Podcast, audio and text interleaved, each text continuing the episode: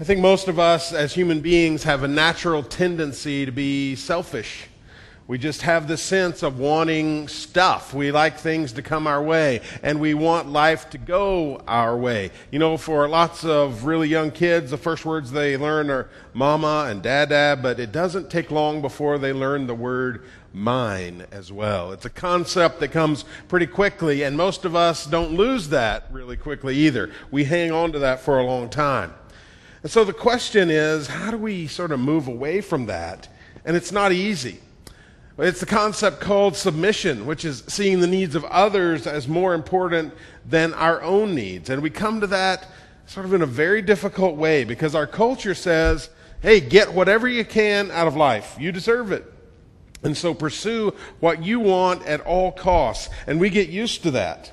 Our economy is built on the invisible hand, the philosophers say, of self interest, which says if we all operate according to what's best for me, in the end, things are going to work out. But the problem with that is families, relationships, church doesn't work if we're all just trying to get what's best for me. But I think that's pretty common in our world people wanting what they want and wanting it the way they want it and putting that above everything else. But that can become a tyranny.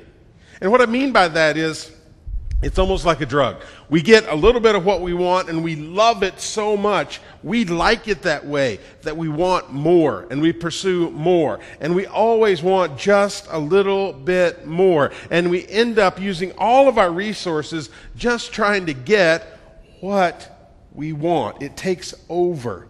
And it becomes exhausting just trying to maintain that level of stuff and trying to maintain that level of control over life. And yet, we do it over and over. It can destroy relationships, it can destroy ourselves. And the other big problem with that is when we live our lives in that way, there is very little room for God to operate. Because if we're focused completely on getting what we want, and all our time and all our energy is used for controlling things and manipulating things so that we get more stuff, we accumulate more money, and everything sort of goes the way we plan it, there's no room for God to do anything. I mean, yeah, we'll give him maybe a, an hour every other Sunday, but how can God really operate under those circumstances when we've blocked him out and everything is under our control. So, the concept of submission, which says, I'm not going to pursue everything I want at all costs, is one of the answers to that problem. But I think in our culture that's so hard to get because our culture says that doesn't make any sense. So we need a biblical basis for that, and that's what I want us to do this morning is to look at what scripture has to say. First, I want us to think about what Jesus has to say about this. In Mark chapter 8, we see Jesus telling his disciples, Hey, I'm going to be killed and then I'm going to be raised from the dead. Now, when Peter hears that, he says, Jesus, oh, you shouldn't be talking like that. In fact, he rebukes Jesus for saying this. Hey, that sounds weak. That sounds like defeat. We don't want to think about you dying. We want to think about victory. Jesus, in turn, rebukes Peter and calls him Satan at that moment. And then we have this passage which follows all that, beginning in Mark 8 34. Then he, Jesus, called the crowd to him along with his disciples and said, Whoever wants to be my disciple must deny themselves and take up their cross and follow me. For whoever wants to save their life will lose it, but whoever loses their life for me and the gospel will save it. What good is it for someone to gain the whole world yet forfeit their own soul? So Jesus says, if you want to be my follower, if you want to be a disciple, then what you've got to do is deny yourself. Well, that's not very popular, is it? You've got to deny yourself. You've got to say to, to yourself, no. No. I'm not going to fulfill that desire, that appetite. I'm not going to give in to that. I'm going to say no. Because there's something more important at stake here. Now, it's hard to get ourselves where we're ready to hear that lesson. Whoever wants to be my disciple must deny themselves. Jesus is saying, All that stuff that's about, hey, getting my way and getting my stuff and accumulation, you need to take that, you need to take that out of your life and you need to set it aside. Whatever there's that drive to control things and get it your way, take it out, set it aside. The question is, what are you going to put in its place? And Jesus tells us the cross. The cross. Now, when ancient people heard that, the, the people who were listening to Jesus, and he says, Take up your cross, they're thinking execution. They're thinking being killed. They're thinking defeat. And yet Jesus says that's what needs to be at the center of your life. And so, what we as Christians have to think about is okay, if Jesus was willing to go to the cross, if Jesus took up his cross, what does that mean? Well, Jesus did that because he knew we had a need. He knew that our need was for forgiveness because we're all sinners. He knew our need was eternal life that would be found only after he died and was raised from the dead. So, in the midst of our, the middle of our life, where we take out all this desire for accumulation and control, Jesus is saying what you need to put there is the cross because the cross is all about giving. The cross is all about seeing the needs of other people and sacrificing part of who you are, and for Jesus, everything that he was, for the needs of others. It's a whole different way of living. And Jesus says, when you do that, you're, you're not living the life that the world says you need to live, so you're giving something up, but what you're gaining is real life. So there's these moments in life. Maybe you've had one of these. A moment of revelation when you saw something you'd never seen before. And I think that's what Jesus is pointing at here is that there are these moments when because the Spirit is at work within us and, and we have this ability to finally see for maybe even a second, a fleeting second, how I could take my life and I could use it to help other people. And in that moment, I'm ready to do something different. And when we see that, it all opens up. And we see life for what it really is. Not the accumulation of stuff and the control of the course of life, but instead a willingness to give of ourselves. And Jesus says that's life in that moment you gain life rather than substituting for that real thing the false truth that our world gives us that when you have enough stuff, you'll be happy. So that's what Jesus says. Let's listen to what Paul says as well. We're going to turn to a passage we talked about just a few weeks ago. We're going to look at that first. It's in Philippians chapter 2. We have this practical section and then theological section, both, ba- both based on how we spend our lives. So, Philippians 2, verse 3. Paul says, Do nothing out of selfish ambition or vain conceit. In other words, don't act out of, okay, I want to accomplish this and I want to do it because I want a reputation as a person who's a great leader, who accomplishes stuff, who gets it done, who has really made something of himself or herself. That's not how Christians act. Instead, in humility, value others above yourselves, not looking to your own interests, but each of you to the interests of the others. And your relationships with one another, have the same mindset as Christ Jesus. So, Instead of that acting out of selfish ambition, that's the very thing that Jesus called us to take out of our lives. Instead, we put the needs of others above our own. We look at what's going on in the life of people that surround us and say, okay, what can I do for them? Rather than, how can I maintain control so I get what I want when I want it? And he says, when we do that, we see something special and we begin to see the mind of Christ. Verse 6. It's talking about Jesus, who, being in very nature God, did not consider equality with God something to be used to his own advantage. Literally, something to be grasped, something to be held on to. In other words, Jesus didn't say, I've got this glory and I'm not going to let it go. Instead, Jesus opened his hands and allowed that to sort of fade from him for those moments that he was on earth. Paul describes it this way Rather, he made himself nothing, he emptied himself by taking the very nature of a servant, being made in human likeness, being one of us. He let go of all that so that he could be here with us. And being found in appearance as a man, he humbled himself by becoming obedient to death, even death on a cross. And there we are again the cross, at the heart of who we need to be, because it's in the cross that Jesus. Jesus shows his complete humility, his complete obedience, his complete submission to God's plan and to our needs, even though he, we know he didn't want to do it. His prayer is that it wouldn't happen. Another way, place that we could look at this is over in Ephesians chapter 5. This is a, a, really practical passage of scripture that lays out how do families interact, okay? How do husbands treat wives and wives treat husbands? How do parents uh, treat their children and their children treat their parents? But before he gets to all those specifics, he lays out the context in which this can work.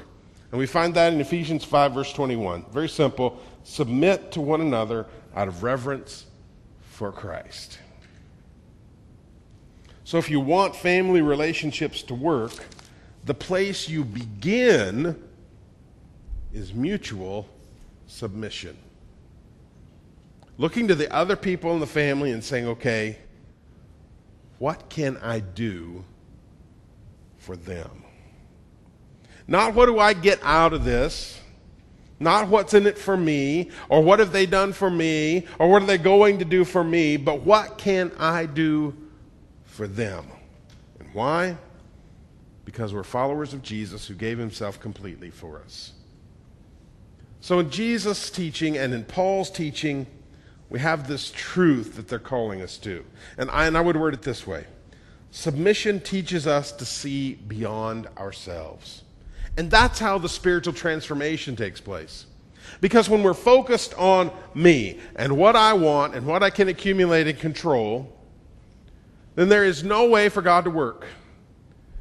But when I choose to submit my needs to the needs of others, it begins to take the focus off myself. You see, we focus sometimes down so tightly on what's going on in my life, what's surrounding me, and what I want to happen, that it's all about me. And both Jesus and Paul say, widen that focus out so that it's large enough to see the needs of the people around you. And then God has room to work in you to make you different. Submission can help us see beyond ourselves. So, how do we do this? Three steps that I think can help us in this. First of all, we need to take, st- take stock of ourselves. That means we've got to look in our own lives. That may not be very pleasant because we may want to think we're generous and, and that we look out for the needs of others, but if we really look deep, we might see that that's not so much the case. We might look at our calendar and our checkbook.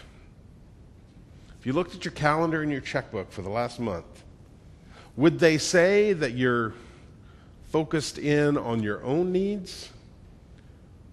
Or would they say that you've also cared for the needs of others? Is there any room for anyone but yourself when you look at your calendar and your checkbook. Maybe that's not pleasant. Maybe we don't really want to hear what those two things might say to us. And yet we need that evaluation. We need to step back and say, okay, where am I in all this? Am I making room for anybody else in my life but me? And certainly the needs of anybody but me. And then, second, we need to take note of the needs of others. We need to look around. What's going on in the lives of the people around us? And are we responding to any of that? So we look and see, okay, there are people in need. Now, I think sometimes what comes to mind is a person standing on the street corner and they need some money to buy their next meal. And sometimes we can help with that, and that's great. And I don't want to, you know, take away from that. But I think more often what we need to look at are the people right around us our families, our friends, our church. There are people in need all around us. The needs may be different. It may not be for the next meal. And in some ways, we can provide for the next meal, but it's much harder when we begin to think okay, there's somebody who's discouraged, who's hurting, who needs to know that somebody cares, to, who needs to know that they're not forgotten. That takes a little longer to deal with. And yet, we as followers of Jesus are called to see those needs and to not say, you know, I really don't have time for that. I'm just too busy. I've got to get on to the next meeting, uh, the next planning session. But to take note of those needs, to take note of people who are hurting. You know, I think this is especially difficult for leaders. Maybe you're a leader at work, or maybe you're sort of a leader at home, or even here at church. And you know, leaders are people usually who have a vision for the future. They're thinking about what the future could look like, and they're pretty sure they're right. And so they lead people to go into that future. Well, sometimes what leaders do is they forget these people around them who are hurting, who need somebody to take note of them, because we, we're focused in on what should happen.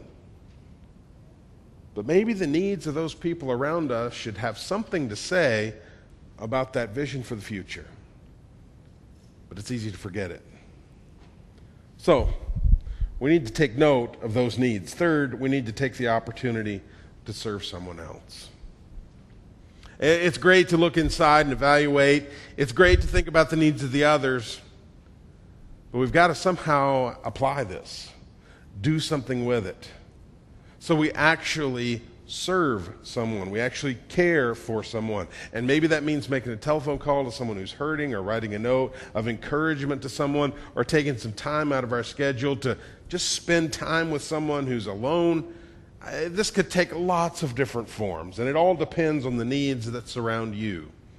But it usually involves our time, it usually involves our presence in someone's life. So, are we willing to spend some time? Are we willing to open up our lives, to widen that focus so that we're showing people that their needs are more important than our needs? That might be uncomfortable.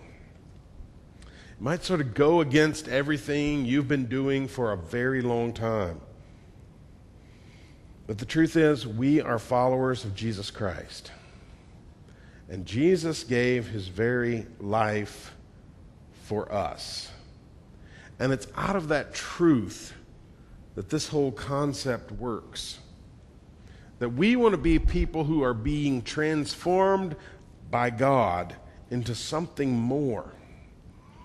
And one of the ways we do that is to somehow say, what I want is not as important that's what some other people need. This doesn't mean that other people get to dictate how our lives go or force us to do anything or make demands on us. We're talking about a choice, a voluntary choice to say to other people, hey, let me help you. I, I know you're hurting. I know you have a need. Let me stand with you. Let me walk beside you. Let me make a difference in your life because I'm a follower of Jesus. Let's pray together. God, give us the courage to stand against what our culture says is just the way we should all live. And that's looking out for ourselves. Help us to see the needs of others. Help us to act on the needs of others. To follow Jesus' example as we do that. We pray it in Jesus' name. Amen. Christ has offered you the greatest gift. He has died on the cross for your sins. And maybe you're ready to receive that gift, put your faith in Him, be baptized into Christ, We'd celebrate that decision, and we would walk with you through it. Or maybe you're already a baptized believer and you want to be a member of our church. If you've made either one of those decisions, let us know. Come forward as we sing our invitation. Let's stand together.